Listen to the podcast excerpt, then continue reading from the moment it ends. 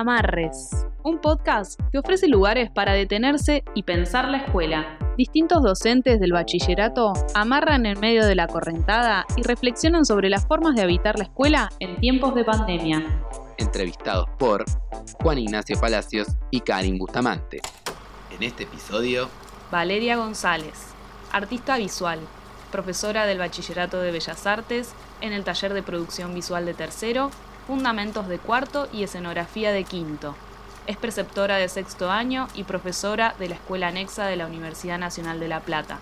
Se especializa en la fotografía y su práctica artística está atravesada por una atenta mirada en los procesos creativos propios y de otros. Te proponemos para esta primera parte volver un poco en el tiempo, precisamente a lo que fue el 2020. En este acto de viaje hacia el pasado buscamos hacer un recorrido por experiencias vividas, saber cómo pensás la escuela, cómo interpeló la experiencia pandémica en tu práctica docente. El 2020, eh, tomando un poco este autor Yunami Payasma, él dice que para poder desarrollar la creatividad hay que estar arraigado. Y él dice que el, el arraigo es habitar. Y habitar no es transitar de manera poco identitaria los espacios, ¿no? Como, como de paso, sino que habitar es imprimir en el espacio cuestiones que tienen que ver con el mundo afectivo, vincular, etcétera, ¿no? Bueno, el 2020 eh, fue como una patada a ese tablero en el que nosotros estábamos habitando de cierta forma y que hemos generado lazos de ciertas maneras. Y es más, yo compartía mis trabajos y los trabajos de los chicos, porque es un ida y vuelta, habitando este espacio, este espacio 3D, este espacio de, cajas y de, pasillos y de horarios y de, hasta de, olores de comida. Eh, lo, tiró todo ahí un poco por, por la borda y, y, fue, y fue crisis, ¿no? Ahí aparece, aparece una instancia de crisis con el tema del abordaje, sobre todo de las materias en las que involucran el cuerpo en el espacio. Este, yo no digo que no todas, todos, todos hacemos este sentido cuando estamos en un espacio, aunque, estemos en matemática o en literatura o en pero dentro de lo que me compete como área docente eh, en las artes hay una, una significación muy fuerte en la práctica de, y en la experimentación con, las, los materiales, con, la escala, con, producir desde el error, eh, que se da eh, en, el compartir el espacio. En ese sentido, apareció primero un, silencio en la red, desde mi parte, eso me costó un montón este, poder eh, ubicarme para generar continuidad continuidad. Ya no estoy, diciendo ni habitar, no estoy diciendo. Ahí apareció otro lenguaje vincular, que primero fue las redes y en mi rudimentaria forma fueron los mail, porque eh, llegó después el Classroom y, los Zoom, pero hubo un periodo de los primeros meses que fue bastante distante en el sentido de presencial de mi voz, ¿no? O sea, les grababa audios, pero se los mandaba por, mail, ¿viste? Y había como una ausencia de cuerpo. Después empezó a aparecer el Zoom, empezó a aparecer este, el Classroom como una forma más estructurada de vincularnos con un, con un cuerpo de conocimiento, con un cuerpo para compartir algo, pero que en realidad siempre quedó y que queda como eh, carente de, de, lo vincular. O sea, como que hay algo ahí que, que, no, que no hace red, que no hace que no hace raíz. ¿Has sentido que en esta pérdida de espacio, en este reacomodarse para hacer foco en lo vincular, pudiste generar un encuentro, una experiencia, que vos digas, me quedo con esto, más allá de lo que se perdió en esa migración hacia lo virtual? Se perdió, pero no lo digo como algo eh, se perdió como, pero se resignificó en otra forma, o sea, sí hay una, forma de vincularse. El tema es que no hay cuerpo, no, hay, es que solamente no hay cuerpo, no hay mate en el taller, no hay música, no hay olor a pintura, no hay un montón de cosas que son conectores que nos comunican en un momento de creativo que no está, entonces aparece otra forma. Es, es muy fuerte ser docente en esta época porque lo que se te viene a plantear es generar una forma dúctil que acompañe los procesos de aprendizaje, pero al mismo tiempo que sea generosa a la, hora de vincularse, que sea cálida, que sea de encuentro. Entonces, y vos también estás como sujeto, sujeta, siendo atravesada este, por esta situación. Entonces, hay algo de la incorporación del cambio que no la tenemos tan clara, esa es la verdad, o por lo menos yo lo hablo desde mí, a nivel emocional, este, vincular emocional, y que bueno, lo vamos construyendo en medio a tientas, ¿no? Yo, entre lo que fue el 2020 y el 2021, eh, pude encontrar eh, situaciones cálidas eh, de grupo en los encuentros sincrónicos, ¿sí? Que el encuentro sincrónico pasó a ser lo más parecido a esa presencialidad porque aparece, aparece la posibilidad del gesto, que cuesta un montón también, eh, porque aparecía la cámara o no cámara, la posibilidad del gesto que es una forma de comunicarnos. Eh, hay una, bueno, insisto, vuelvo a Payasma, ¿no? Este, no solo comunica una sola línea, sino todo lo que expresa nuestro cuerpo comunica. Al no estar en presencialidad, la cámara y el zoom era lo único que teníamos para reconocer cómo veníamos y cómo venimos. Y, la voz. Creo que desde mi propia práctica eh, trataba de entrar a los, a los encuentros sincrónicos no eh, primando desde el contenido, sino siempre preguntando desde otro lugar para saber cómo estábamos. Durante el aislamiento, el espacio de trabajo era el espacio privado, nuestra casa, y en ella nuestra subjetividad doméstica. Ese cruce entre subjetividad en casa y práctica docente en varios momentos se tensionaba. La pregunta es cómo viviste esos cruces y cómo influyen en esta vuelta a la escuela presencial. Hay, algo ahí previo a la vuelta, a mí como, como es desde el plano de mi subjetividad y de mi ámbito doméstico y cotidiano, me sonaba muy raro no enunciar que estábamos atravesando una pandemia y que nuestros encuentros iban a estar, eh, si bien tenían que ver con contenidos de la asignatura, iban a estar vinculados a la pandemia. O sea, yo en la mayoría de mis, de mis asignaturas en las que por ahí eh, ejerzo mi rol docente, las prácticas giraron hacia la percepción del espacio doméstico desde contenidos propios del lenguaje visual, pero que, que tuviesen que ver con el reparar y el detenerse en qué lugar estaban, cómo era, por ejemplo, no sé, acá con Karin compartimos la práctica de una asignatura en la que se pide un registro de cómo es la luz en tu casa, o qué sombras las habitan, o sea, mirar, mirar el espacio doméstico como, también como una potencia, o esa subjetividad como una potencia creativa. O sea, no todo está perdido, ¿no? En el sentido de que también es, ahí hay también una posibilidad de poesía y alta poesía.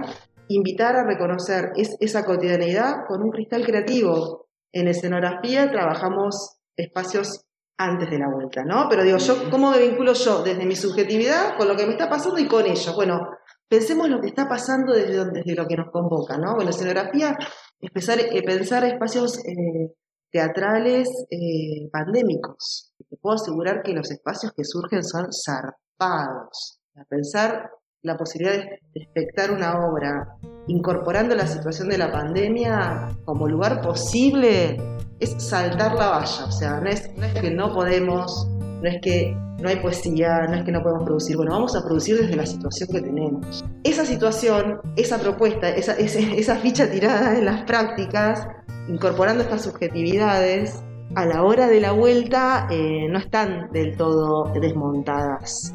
Ya, no, yo no puedo, yo, ya, yo tampoco soy la misma como docente. Hay un corrimiento, ¿viste?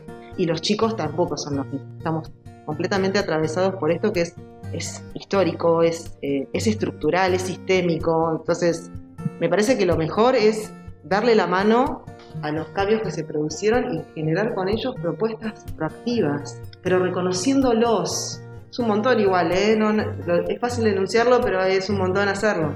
Y hay, hay, como hay un, un, un parámetro así muy, muy, muy sencillo de ver que es eh, cómo se entraba antes a, a las aulas y cómo se entra ahora, cómo se, cómo se discutía y se, y se, y se proponía o se, o se o se agitaba adentro de un aula y cómo sucede ahora. O sea, los sujetos que estamos ahí dentro de, las aulas estamos atravesados por una cuestión de pandemia y también por toda esta cuestión de virtualidad y subjetividad doméstica que nos hizo que nos vinculáramos de esa manera y que tuviéramos que ver la práctica desde otro lugar. Y además, ver la práctica desde otro lugar es ¿con qué fin? ¿Para qué? ¿Qué vamos a enseñar? Bueno, yo les quiero enseñar que hay poesía también ahí, digamos, que se puede resignificar, que no sé, que, un estudiante diga, no había percatado que esa luz entraba por esa ventana y que se recortaba de tal manera y que esto a mí me produce, no sé, pensar en cierta cosa que tiene que ver con X, mundo filosófico, espiritual, simbólico, lo que sea. Ya está, ese es el trabajo. Me parece que es resignificar lo que nos sucede. Casi resiliente, es una resiliencia también nosotros metidos en ese proceso también, no como hay un corrimiento hace rato, pero creo que la pandemia lo, puso más de manifiesto, de que somos el portador, los portadores del saber. Somos los portadores de la pregunta o de la posibilidad de generar juego, de, experimentar y errar y, y, volver a experimentar. Somos los que podemos coordinar eso y estaba recontra bueno, pero estamos adentro del juego también. No, no hay manera. Si la pandemia nos puso es adentro del juego a todos y a todas y a todos. Entonces, eso es lo que me pasa un poco con la subjetividad. Como que esa subjetividad y se me hizo carne. Un poco, ¿no? Juega de otra manera porque esto es otro escenario, pero está ahí conmigo. Mirá, esto es un, lapsus en el tiempo, no produjo eh, ninguna modificación y lo que necesitamos es volver a, a la tradición. Bueno, yo te digo que No, no creo que es un borramiento por completo de lo que conocemos, pero sí es una transformación profunda que para mí tiene una resonancia en el tiempo eh, más bien larga, o sea, no es que va a arrojar resultados en lo inmediato, pero sí lo que creo que arroja es un montón de preguntas que, insisto, se pusieron de manifiesto. Se pusieron de manifiesto en los sujetos que habitamos la escuela, se pusieron de manifiesto en, en los chicos, en las chicas, chiques, en este habitar la contingencia, la crisis, que nos planteas no en términos de pérdida o de ganancia, sino como un cambio de escenario, ¿qué es lo que esperás o deseas para un tiempo futuro en la escuela? ¡Qué pregunta! Sí, no, sabes qué? está buenísima la pregunta, pero a mí al toque me aparece eh, como, como habito el presente. Como que si todo, todo, lo, todo lo que era a nivel proyectivo en mi práctica, y no en mi práctica solamente docente, en mi, en mi, en mi inquietud artística o en, en lo que yo me, siento, siento que me expreso, eh, me cuesta un montón programa. ¿Viste? El programa desde lo que conocemos formalmente en una, en una institución educativa y el programa de mi práctica, o sea, como me, me atraviesa en todo sentido. Creo que para responderte, por ahí me, estoy acordando de, un deseo que era previo a, la vuelta, cuando estaba impregnada por esta subjetividad y, de mi espacio doméstico, de, de, estar en mi casa, que pensaba que volver a la escuela sea volver a vincularnos. Entonces yo, en mi utópica manera de, de pensarla por ahí las, las dinámicas de horarios y qué sé yo, volvamos a juntarnos en el patio Después vemos qué hacemos con la teoría del color, la perspectiva, el contraste lumínico. Juntémonos a jugar en el patio, ¿no? Como que, ¿y cómo hacemos? Y bueno, no sé, que primero vengan los de primero. Yo, yo, ¿eh? Mientras cocino en mi casa, digo, bueno, que vayan una semana a los de primero. Que se junten a jugar que se junten a tocar un instrumento, que se junten a... sé, obviamente que esto es utópico en el sentido de que no estoy pensando en cuestiones de distanciamiento ni nada, sino como qué me gustaría a mí que involucre la vuelta. Sin ir más lejos para cerrar, linkeando eso hoy, como preceptora, este, vi dos situaciones eh, de vinculación adolescente en la escuela, en un recreo, que tuvo ese sabor a de lo que se comparte y se, transita en la escuela que no tiene que ver con las asignaturas y que también es escuela. Le comentaba a una compañera preceptora, digo, lo que están necesitando es enamorarse. Yo le dije a mi compañera, ellos no sé si necesitan venir a... Sí, necesitan saber y aprender y un montón de cosas, pero ellos lo que necesitan de la escuela es venir a enamorarse, como enamorarse o vincularse o nada, ¿no? Generar grupo, pues, que la vuelta a la escuela sea volver a enamorarse.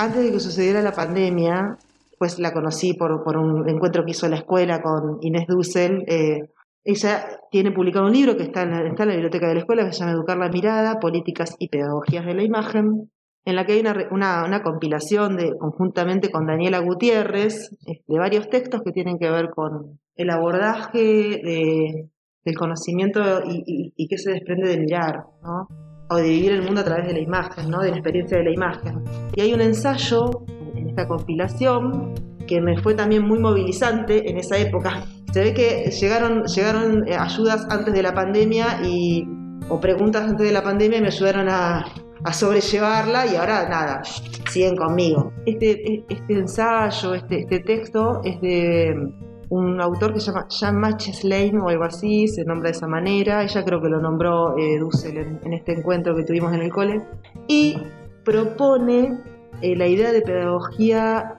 pobre. Invito a leerlo, pero lo que yo puedo rescatar de este texto es que educar no está vinculado a una estructura de lenguaje, sino a una atención, a prestar atención, pero a prestar atención como un acto de producción significativa.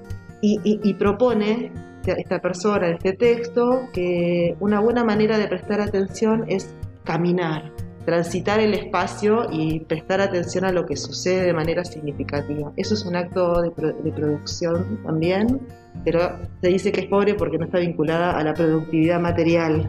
Me parece que este es un momento en que nos invita a prestar atención de nuestras prácticas y hacer, eh, y a caminar nuestras prácticas y ser productivos desde, el significado, ¿no? desde lo que compartimos. No tanto desde ser productivos desde la materialidad del, del trabajo en sí. Eh, yo lo que invito o lo que propongo es que seamos un poco más permeables y un poco más abiertos y que nos banquemos el error y que estemos atentos a las cosas que tenemos alrededor, que son un montón y que son dadoras de sentido, que en esa pedagogía pobre de, de no producción material y de, y de, rendir con fechas y entregas, sea como la, la, posibilidad o el simiente para generar nuevas pedagogías, ¿no? vinculadas a estar atentos al registro. Eso también se reproduce en la, en la producción de, eh, de, conocimiento, en la producción de conocimiento dentro de las instituciones educativas. No es, no es el bachi.